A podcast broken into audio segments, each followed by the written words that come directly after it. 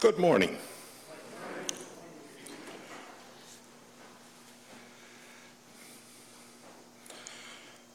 I apologize to you who are not Pennsylvania German, but I am, and that's where I'm speaking from.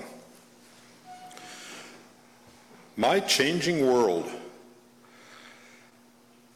I grew up on the edge of Lancaster County, eastern edge, a poorer area. It was not limestone soil, and the farms were not prosperous. I lived,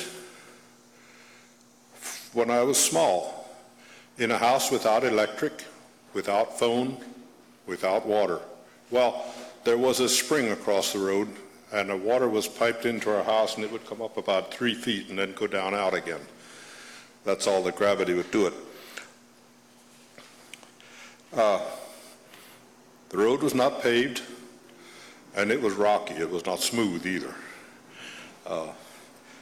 So I was born into a different world than what you look out and see. And I'm only 70-some years old. We had kerosene lanterns for light. We had an ice box for a refrigerator. Iceman came around and delivered ice every week. We had spring water in the house. We and all our neighbors were Pennsylvania German, all the same ethnic group, but not all the same faith. We weren't all Mennonite or all Amish. There were non-Anabaptist Pennsylvania German people around us too, quite a few. The older ones all spoke Pennsylvania Dutch. I spoke Pennsylvania Dutch.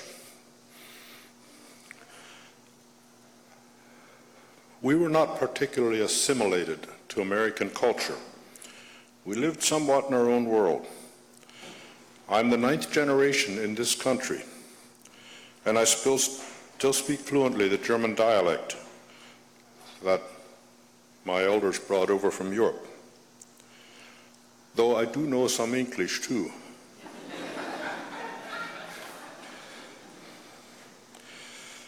The Mennonite Church Lancaster Conference, of which we were part, was beset by rules and regulations, primarily dress rules that had origins in the Moody revivals of the late 1800s. The culture around us started to diversify during my growing up years, very much so, very rapidly. Change accelerated. Transportation went from carriages to jet planes. There was a sexual revolution, birth control, public display of skin, premarital sex, abortion, LGBTQ issues, computers and cell phones.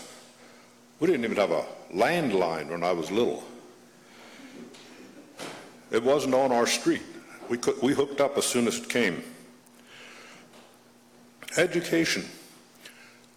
Alice and I and all of our children have degrees. None of my extended family even graduated from high school before that. We did travel, and that was a bit of an anomaly. Not most of our neighbors did not travel, but my father had been in CPS, and he was shipped all over the country. And that love of travel exposed us to diverse cultures much faster than some of our neighbors. We now have retirement homes instead of dowdy houses. Today at McCaskey, I read there's 37 different native languages represented among the student body, 38. A friend of mine drives a truck for the landfill, and he likes to talk about the ages. There was the Stone Age, the Dinosaur Age, the Medieval Age, the Technological Age, the Information Age, and the Garbage.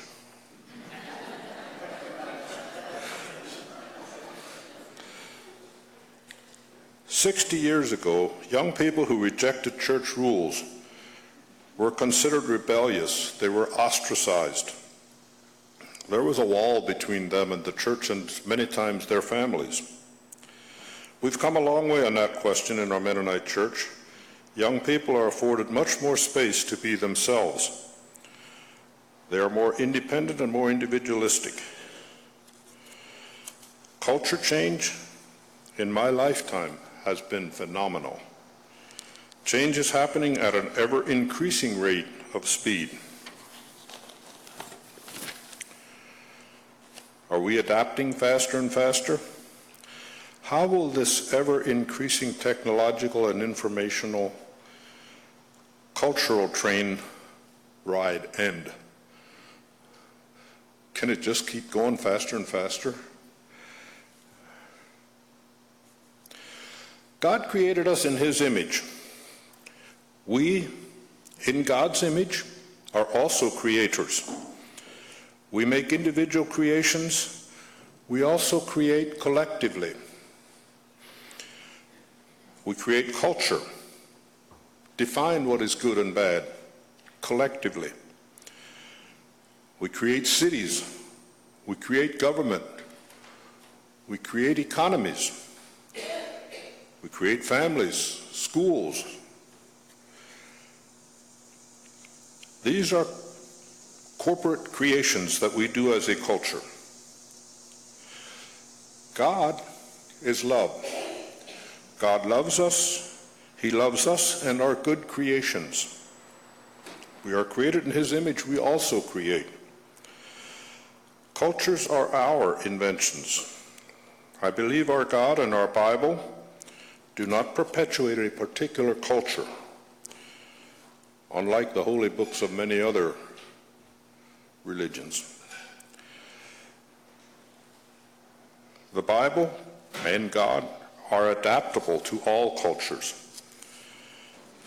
God is love. He allows us great latitude in our creating.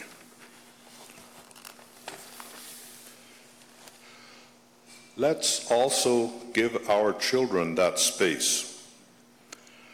Let's allow them great latitude in their creating. The times, they are a-changing rapidly. So let's leave our children to God's love. Know He loves them even more than we do. When they are old, Proverbs says they will not stray. How they get old may be another matter. We are all sinners and will make mistakes. Not every generation does. I believe in a form of fundamentalism, not the usual meaning of the word. The 10 Commandments apply in all cultures. There are 4 commandments about our relationships with God. The other 6 address our relationships with each other. Do not murder. Do not steal, do not commit adultery, do not lie, do not covet. And honor the Sabbath day, a day of rest.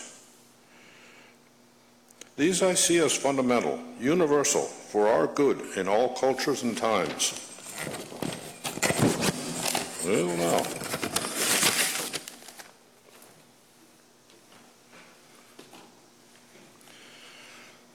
Notice some things that are not mentioned in the fundamental commandments.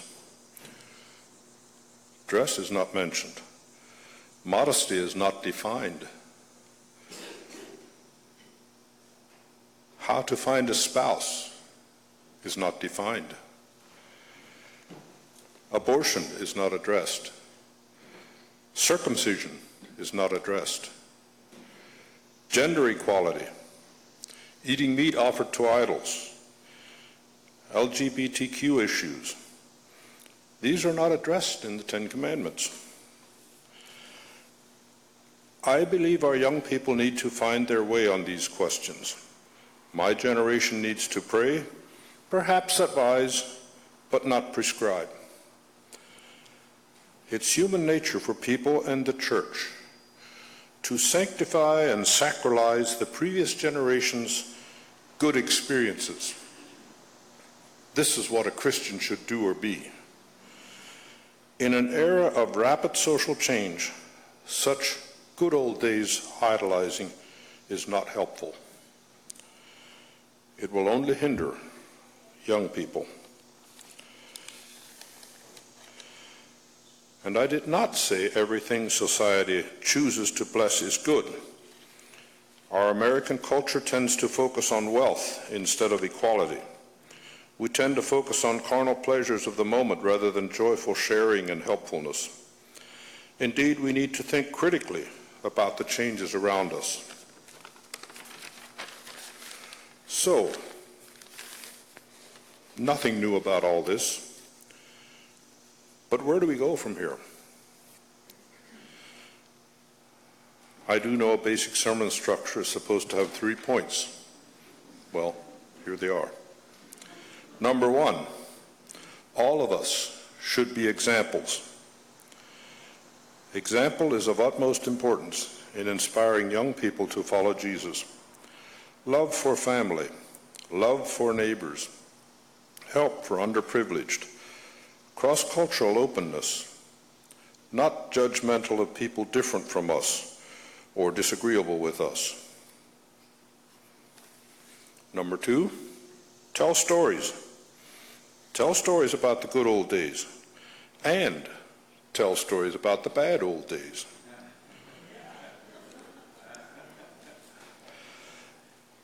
About success and failure, about the exciting and the mundane, about the struggles of our youth. Culture change is speeding up rapidly. Stories will give us perspective.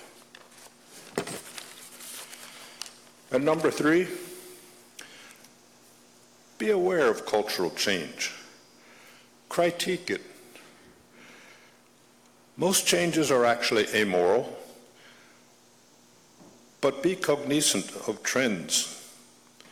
Counter the excesses with Christ-like answers. For instance, today's culture is excessively individualistic.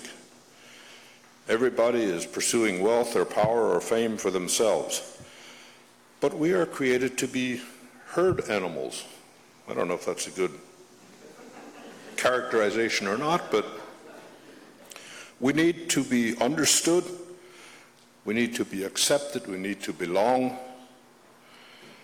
So let's intentionally step in as a church and be brothers and sisters for each other. Or our busyness.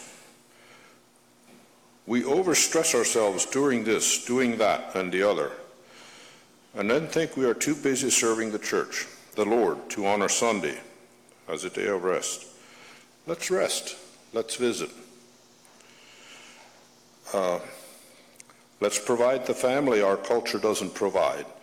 Let's deliberately counter individualism and busyism until our neighbors say, see how they love each other.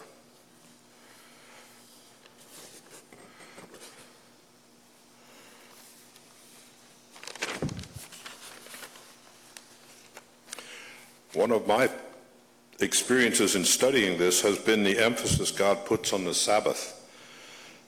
That's one that caught me, the day of R&R, rest and relaxation. God knew how much we needed that. Today's Sunday school lesson reiterates its importance. Busyness needs interruption. We need to rest and visit.